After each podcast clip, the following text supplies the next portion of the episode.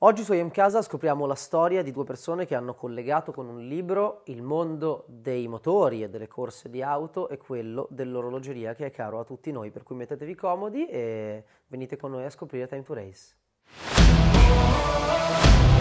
Oggi sono qua con i due autori di Time to Race 1 e 2. Mm. Cesare e Auro, grazie per avermi qua oggi a Bologna. Grazie a voi. E in poche parole, io comincio un po' sempre così. Voi chi siete? Come mai siete arrivati a fare questo libro? Come mai vi siete congiunti nel, in questo progetto? Ma io e Auro ci conosciamo da quando eravamo bambini, direi. Giocavamo a pallacanestro, andavamo al mare Cina, lui era molto più bravo di me a pallacanestro poi eh, lui ha sviluppato la sua passione per gli orologi, io per quella del giornalismo, sono stato per 38 anni inviato in autosprint corrispondente dell'equipe, lui è diventato un collezionista di orologi e un cultore della materia di livello internazionale. Devo dire che lui da, da anni mi parlava di fare un libro legato al mondo delle corse e gli orologi dei protagonisti All'inizio facevo anche fatica un po' a capirlo, poi devo dire che come al solito aveva avuto un intuito geniale, ci siamo messi lì quando abbiamo avuto il tempo di farlo e sono venute due opere veramente monumentali, sia come dimensioni che come contenuti e soprattutto unici nel suo genere. Quando avete cominciato con il primo? Il primo quattro anni fa. E siamo già al secondo. Al secondo, parliamo di libri di 550 pagine. E eh, poi comunque con tanto contenuto, sia, sia, di storie che di, di, di, di orologi in sé, in sé, per sé. La ricerca molto, è stata ossessiva, davvero. Molto storytelling, diciamo.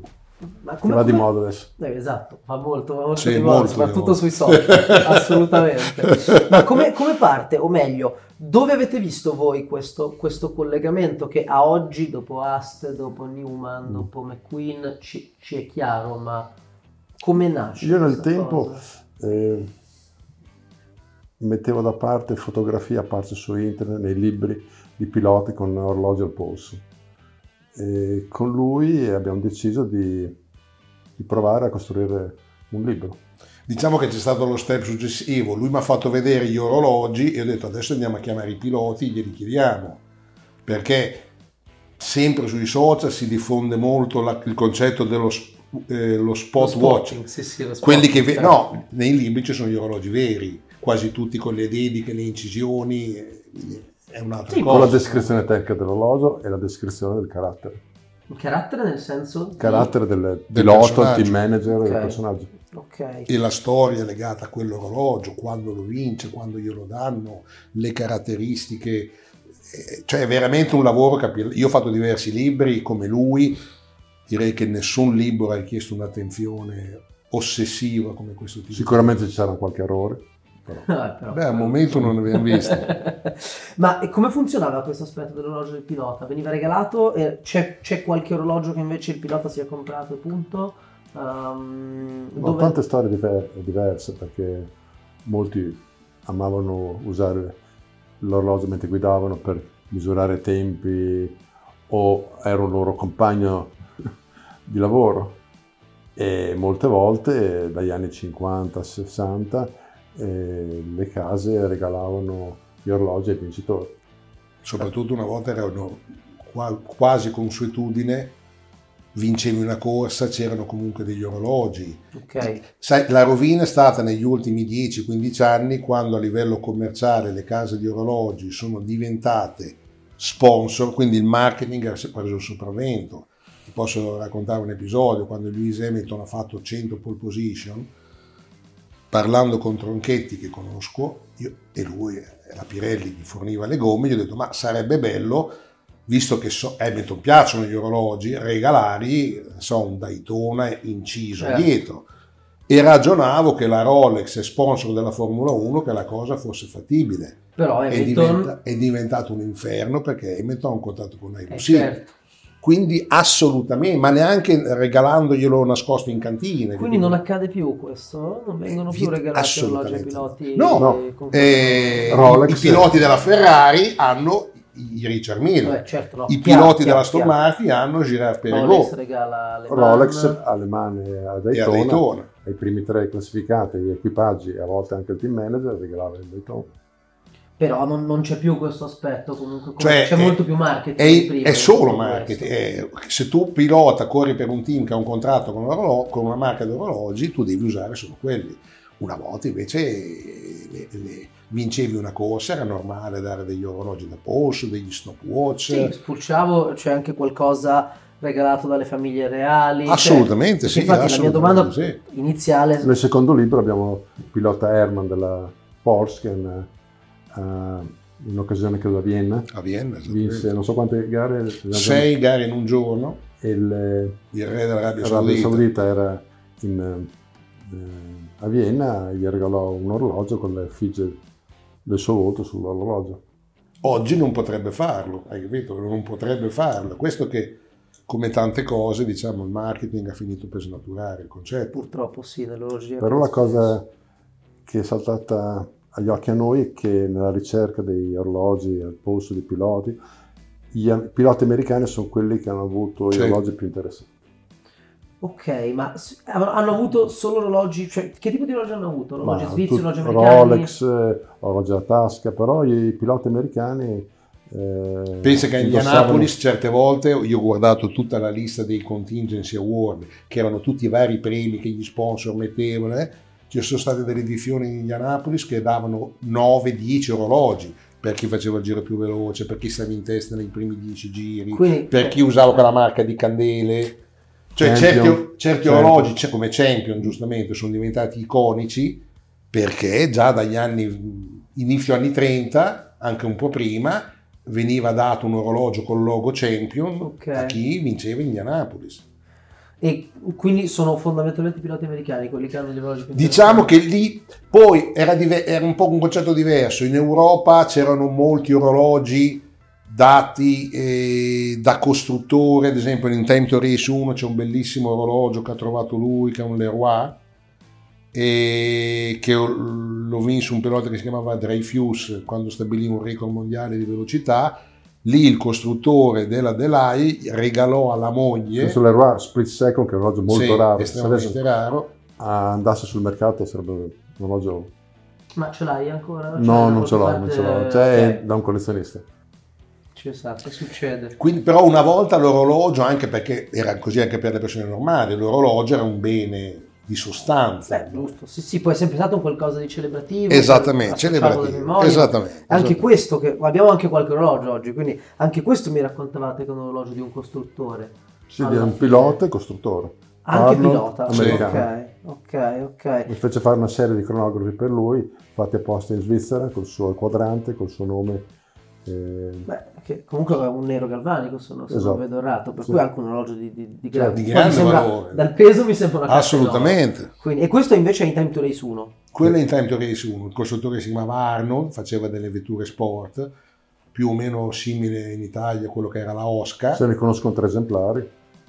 Ecco, se posso, se, se, se si può raccontare, dove mm. l'hai trovato? Come ci sei cascato? No, I due esemplari che ho sono, vengono da Ast un'asta americana e un'asta svizzera che veniva da, da un, um, da un americano. E non ti hanno raccontato se era di un pilota, se era di qualcuno? No, no lì è stato molto bravo lui a, a, a, capirlo perché lì per lì uno legge quel nome. Beh, infatti no, sembra anche una rosa ricassato. Ecco. Sì, completamente. Poi, vabbè, se uno magari lo vede aperto, no, lo apri, vedi conto, che funziona svizzeri, la meccanica va giù. È uno comunque di quegli orologi che secondo me se vedi in giro magari lasci anche giù, cioè, non, non, non, ti ci soffermi poi. Probabilmente sì, sì, con la febbre del, del, moderno che c'è adesso. No, perché altro sì. noi, tu invece ti sei soffermato e poi l'hai, l'hai, trovato. Beh, caspita. E qual è, cioè, che differenza c'è tra poi Time to Race 1 e Time to Race 2? penso sia un po' un, un viaggio in Sì, modo. diciamo uno è complementare all'altro. Il, il, primo si divide negli orologi dei characters, cioè delle personalità che possono essere piloti, team manager poi c'era una sezione dedicata ai cronometristi, uh-huh. poi c'era una sezione dedicata agli orologi dei circuiti. Le Man, Daytona, esatto, okay. Poi c'era una sezione dedicata agli orologi Ferrari e Porsche Perché Ferrari e Porsche? Perché sono gli unici due costruttori di automobili che sono intervenuti direttamente anche nella produzione degli orologi. Con Porsche Design? Con Porsche Design, con via Orofina, okay, eccetera. Okay, okay, Ferrari già negli anni 50 regalava gli orologi col suo logo, non si con chiamavano... Chi faceva all'inizio? Ah beh, c'è Rovetta. Ma non era Rovetta, insomma era un orologio abbastanza... Enzo Ferrari era un po' diciamo tirchio, non è che... Ma sai, nessuno però regalava a quell'epoca, mm. se tu vedi anche gli orologi che vinci la mille miglia o vinci gare importanti, sono orologi abbastanza semplici. A quell'epoca? Sì. Oggi c'è Chopard, mille miglia. Oggi il mondo Chopard. delle corse, ma non era così ricco all'epoca, quindi... Beh, eh, anche lì era, era, più un regalo, non c'erano, all'epoca, c'erano già orologi Ferrari regalava. No, no. Con il ma- No, con il allora a quell'epoca funzionava così, c'erano ad esempio dei Breitling marchiati mille miglia e targa Florio perché loro davano l'orologio a chi vinceva okay. la gara, c'era molta pubblicità tabellare lungo il circuito e quindi se vuoi quelli potevano essere dei proto accordi Ma di corpo. Io potevo andare a comprarmelo? No. Ah, eh, ok. No, Invece no. è una grossa differenza. Sì, assolutamente. Con, io ricordo girare per Pericò con Ferrari. Certo, certo, certo. Beh, Ferrari ha fatto il primo accordo, fece col gruppo Cartier. E cosa fecero? Fecero degli orologi con il cavallino sopra Cartier. che produceva Master Cartier. Poi okay. ho fatto Longines e poi ho fatto Girard Perregaux. Longines Panerai. era un crono invece? No, erano cronografi. Tutti. Ok. Poi c'era ah, Oyer. Panerai ha fatto. Panerai. Ho fatto l'accordo con Panerai adesso con Richard Mille. Cabestan c'è stato, sai diverso. Sì, adesso non... Cosa ne pensate di Richard Mille? Tanto usciamo un po' off topic. L'abbiamo conosciuto, ci ha fatto la introduzione del, del, secondo libro. È molto affabile, interessante, ha creato un business interessante. Dell'orologio con Ferrari invece? Che ha questo record più sottile, cioè, insomma... Costa come tre macchine. Costa come tre macchine. tre Ferrari? Sì. Caspita, veramente? Costa un milione, due, un milione tre. Non arrivo niente Ferrari. Beh, c'è la, la Ferrari Roma, costa 400, 380, no? Ne compri tre ti diverti un po' di più. Io sono per gli orologi, non la passione delle auto. certamente, però, certamente. Che... Però, diciamo, uno che riesce a costruire un mercato in quel modo certo. è sicuramente una persona estremamente intelligente. Chapeau. E poi ha portato e trasmesso in questo business la sua passione per certo. il racing. Sì, se ne parlava prima, c'è anche l'aspetto, mi dicevi appunto dei materiali che probabilmente gli deriva da quello, insomma una... Beh, lui ci diceva che certi materiali lui ha avuto accesso quando ha fatto l'accordo con la McLaren perché la McLaren li usava per la macchina, cioè sulle macchine da corsa ci sono dei materiali che non è che li vai a comprare in ferramenta, è quasi impossibile riuscire ad averne, parliamo di materiali iperspaziali. Sono considerati anche strategici. Certo sono considerati anche strategici. Il titanio per esempio era considerato materiale strategico all'inizio negli anni 60. Quindi lui ha comprato, ha avuto accesso a certi materiali, a certe tecnologie proprio in virtù delle sue collaborazioni con Ferrari, con McLaren, eccetera. E poi è stato bravo a bravissimo, proporle, bravissimo, proporle. bravissimo. Ma sfatiamo un mito. Io ho sempre pensato, corse, automobili o comunque velocità in generale, crono. Però ho visto che nel libro esistono anche tanti altri orologi e anche Certamente. i piloti portavano altri orologi. Secondo voi c'è un motivo, c'è un, qualche, c'è, c'è, un, c'è un legame con altre diciamo, complicazioni o anche in alcuni casi assenza di complicazioni? O eh, sai, i, i, Tasca quando comincia, quando, l'orologio da polso eh, quando comincia nel 22, 23, sì, dopo la guerra. Prima eh, regalavano gli orologi da tasca. su Time to Race 2 c'è un capitolo dedicato a Endicott e Bristow, che sono i primi due piloti nella storia a fare pubblicità a una marca d'orologi. Che era? E cos'è un... Prendi, prendi il libro. americana, vediamo un po'. Questi sono i primi due testimonial di marche d'orologi. Nel mondo delle corse. Nel, nella storia dell'orologeria e delle corse. Okay. Luis Disb 110 sono Luis Disbro e Bill Endicott, eh, che erano due piloti americani. Qua. Certo. E loro usavano gli Elgin. Elgin okay. Queste sono le prime pubblicità che vedi nella storia dell'orologeria e delle corse di piloti che fanno la pubblicità. Bellissime, caspita, già, già attuali come tipo di... Assolutamente, questo è stato uno dei primi orologi sì. fatti da polso. Questi sono i precursori dei piloti della Ferrari, della McLaren, di Steve McQueen e di tutti quelli che hanno fatto pubblicità per gli orologi. Bene, bene, bene, non lo sapevo, grazie. Qual è stata la vostra storia preferita dei libri, dei due, dei, dei due libri, caspita? Difficile, eh, qua? Ah, non lo so. È difficile, è difficile. O l'orologio, io vedo che tu hai addosso un orologio che è, è il mio orologio, personale, Rolex trappante, 4113. Ah, questo sai che per noi che ti seguiamo da tempo è l'orologio mm. poi un po', un po sì. storico della prima intervista con Oddio. E noi nel primo l'abbiamo diciamo, descritto col barone Lamotta. Ok. Che fu anche il primo orologio prodotto, che fu messo in asta dalla famiglia 25 eh, anni fa. Purtroppo il 40 ristampato, adesso è una collezione privata. E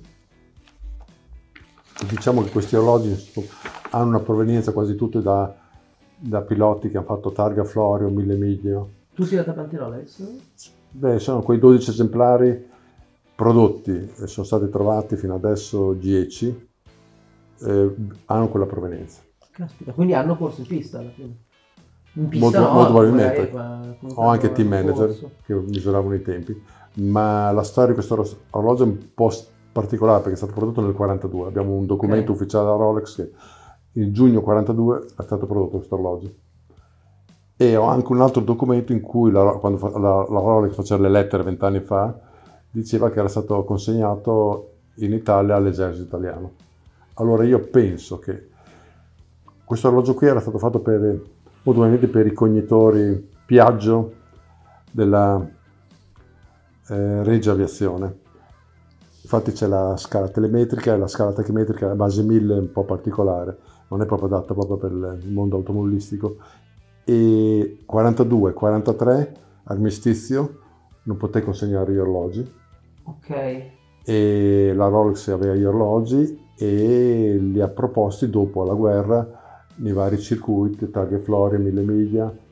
Offerto, ho venduto, ho regalato perché pensavano che l'orologio sdoppiato era adatto per misurare tempi diversi. La parte militare non l'ha vista. Per me no, perché dopo poi i militari italiani attraverso Cairelli hanno ordinato un orologio simile a Universal 24 ore per la navigazione che era per i Savoia Marchetti che facevano la, eh, la navigazione sopra il Mediterraneo. E quello però invece quello non ha visto il mondo corse, probabilmente l'ha visto. No, no. Ok. Vedi, qui ad esempio c'è l'orologio che Peron, il dittatore argentino, regala a Fangio eh, che è un drive watch. Esatto, cosa ne pensate di tutti questi orologi nati per il mondo automobilistico? Beh, a, que- a, quell'epoca eh, diciamo c'era il drive watch o se no c'erano altri piloti da corsa come Piero Taruffi che prendevano degli stop watch, li polsivavano, gli saldavano le anse e li controllavano okay. durante la corsa perché non esisteva la radio, non esistevano le segnalazioni dei box, non ti davano i distacchi, quindi bisogna, bisogna pensare che era tutto un altro mondo. Sicuramente in circuiti molto, molto lunghi, tipo certo. Nürburgring, eh, Mille Miglia, Targa Florio. Erano comodi, sì. erano molto comodi. Sai, quando arriva un rettilineo di 7 km, avevi il tempo di far partire l'orologio e di, e di rifermarlo. Ma per tornare alla tua domanda, l'orologio è sicuramente nel primo, ci sono i quattro orologi personali di Ayrton Senna, che abbiamo fotografato con Bianca Senna, che è la nipote, che è quella che adesso si occupa dell'istituto Ayrton Senna, beh, quelli sono qualcosa veramente di, Vabbè, certo. di prestigioso. Ma come nasce un libro di questo? Quali sono le complessità nel fare un libro di questo tipo? Come uno decide di fare un libro che unisce queste due tematiche, perfetto. Poi per concretizzarlo, bisogna, scriver, bisogna scriverlo, bisogna scriverlo, eh, certo. bisogna tradurlo, fare fotografie, perché gli orologi e bisogna trovare gli orologi. Quello. Beh, quello. testa quella è la parte complicata, andare a trovare gli orologi. Cioè perché questo libro a mio avviso è molto importante ed è un libro destinato a lasciare un segno? Perché è un libro unico. Fare delle, dei libri su delle collezioni di orologi private è molto facile. Apri un cassetto, chiami un bravo fotografo e fai il libro sulla tua collezione di orologi quando ti vai a misurare cercando orologi che ormai hanno più di 100 anni, perché sai, io dicevo, ah, questo è del 1922, poi ci pensavo di che 100 anni fa, sì. di persone che molti sono morti, sono morti i figli, sono... la ricerca è, molto più complicato trovare degli orologi che delle macchine, perché le macchine comunque sono più voluminose, è più, di, è, è più facile che vada perso, rubato, distrutto un orologio con un'automobile, quindi è, Tutti quelli che hanno visto il libro mi dicono ma è un libro da matti, perché è stato veramente essere riusciti a fare due, insomma, è un, è un motivo abbastanza di orgoglio. Beh dai, adesso arriverà il terzo, Ed, non c'è due senza tre, eh, il, numero, il, numero, giusto è tre. Sarà dura, forse arriverà un appendice, per adesso un speciale. Abbiamo trovato l'orologio di Bruce McLaren, che è un orologio di cui la stessa McLaren ignora l'esistenza, e l'orologio di Hans von Stuck, che è un famoso pilota autunno degli anni 30, diciamo che dobbiamo trovare almeno altri 98. per adesso sembra... godiamoci questi due che sono non mi sembra facilissima come no. cosa. Voi avete portato un altro paio di orologi, ho visto. Sì. Eh, sono sempre di Time to Race 1. Allora, questo è un Omega rattrappante da tasca ed è molto simile alle mani a rattrappante che aveva la moglie di Bandini per tenere sì. i tempi ai box. Cosa divertente, una volta le mogli dei piloti o le fidanzate certo. erano le cronometriste ai box. Non c'era il computer, il, il, cronometraggio ufficiale, ogni team prendeva i tempi e poi fra di loro stabilivano la griglia. E forse anche per quello che sono cambiate le cose anche a livello di marketing, perché una volta gli orologi poi servivano. Assolutamente. Oggi secondo voi i piloti... La usano... moglie e la fidanzata no. di un pilota veniva subito arruolata come cronometrista. Aveva, aveva direttamente quel lavoro. Era sì, un modo per scaricare che... la tensione. Beh certo, no, lo immagino. Questo è un altro orologio del Ruiz Nardin, rattrappante della Federazione Cronomotristi Italiane, che eh, veniva usato nelle gare ciclistiche, eh, automobilistiche e di atletica. Eh, questo, questo, è importante perché ha una bellissima meccanica con le bilanciere Guillaume di alta precisione. E poi questo ha tutte queste mille scritte che sì. hanno sempre un Gli stopwatch, a mio avviso, è forse l'unico settore dell'orologeria che oggi forse è un poco sottovalutato perché in realtà sono oggetti meravigliosi. Con meccaniche molto raffinate. Certo. Beh, che non si possono mettere al polso, quindi c'è, c'è quell'aspetto lì probabilmente che li, che li frena, che, che, alla fine non li rende appetibili tanto certo, quanto gli certo. altri. Però, ecco. E questi non hanno nessuna personalizzazione invece, no, perché no. erano semplicemente in uso. No, perché quelli con la personalizzazione eh, ancora sono, per esempio, la moglie Bandini, sono andato a Milano a fotografare l'orologio ancora nella sua sua proprietà. Pensa, la moglie di Mandina ha dato via tutto, anche il Daytona che, che, che il marito vinse quando vinse la vedetta di Daytona, l'unico orologio che ha tenuto è questo, che è un Lemagna che lei usava quando prendeva, vedi qui c'è la foto di lei con l'orologio, di quando lei prendeva i tempi, con lo scotch messo dietro la cassa per proteggerlo, con i numeri scritti a mano sulla scala tachimetrica. C'è qualche storia che avete scoperto a parte questa che veramente ah, non, non vi ha eh, Questa è molto bella quella di Herman per me. Sì. Questa è una storia molto bella. Tanto questo orologio è al museo della Porsche.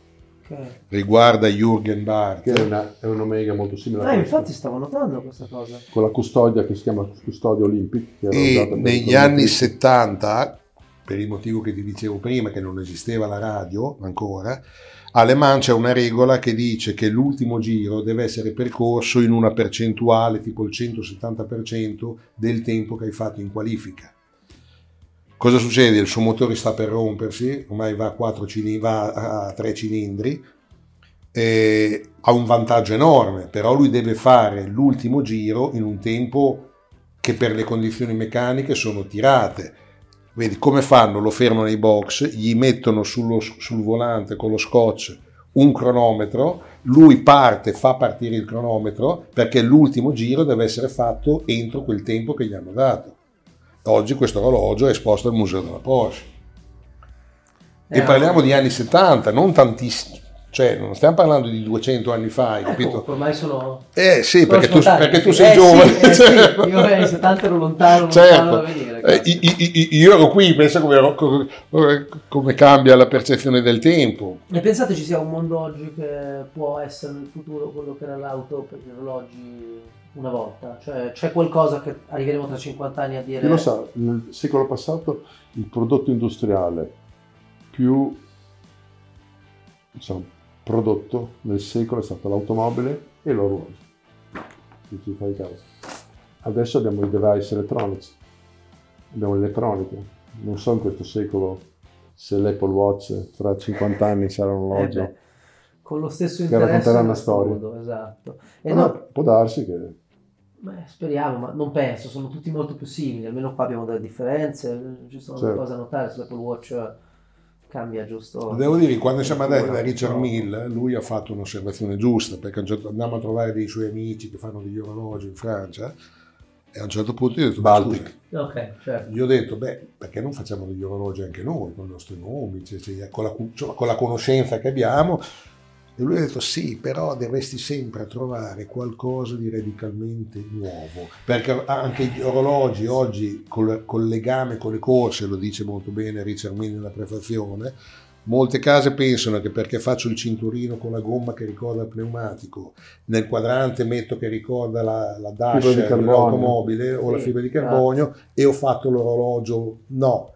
bisognerebbe sempre fare delle cose tecnologicamente come ha fatto ad esempio Richard Mille. È chiaro che quello ha dei costi.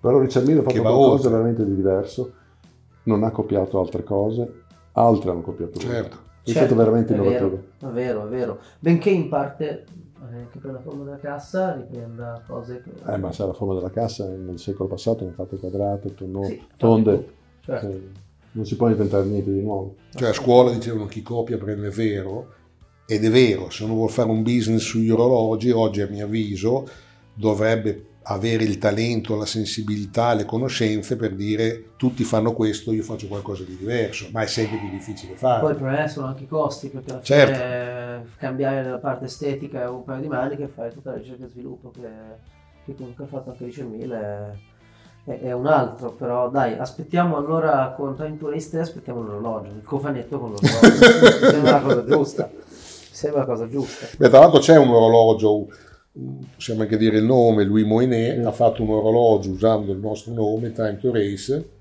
e sono quei cronografi personalizzati con il numero di gara sì, e quadrante. Sì. Che è questo Ve qui. mandato? No, no, che è questo qui. Diciamo eh... per il Moinet.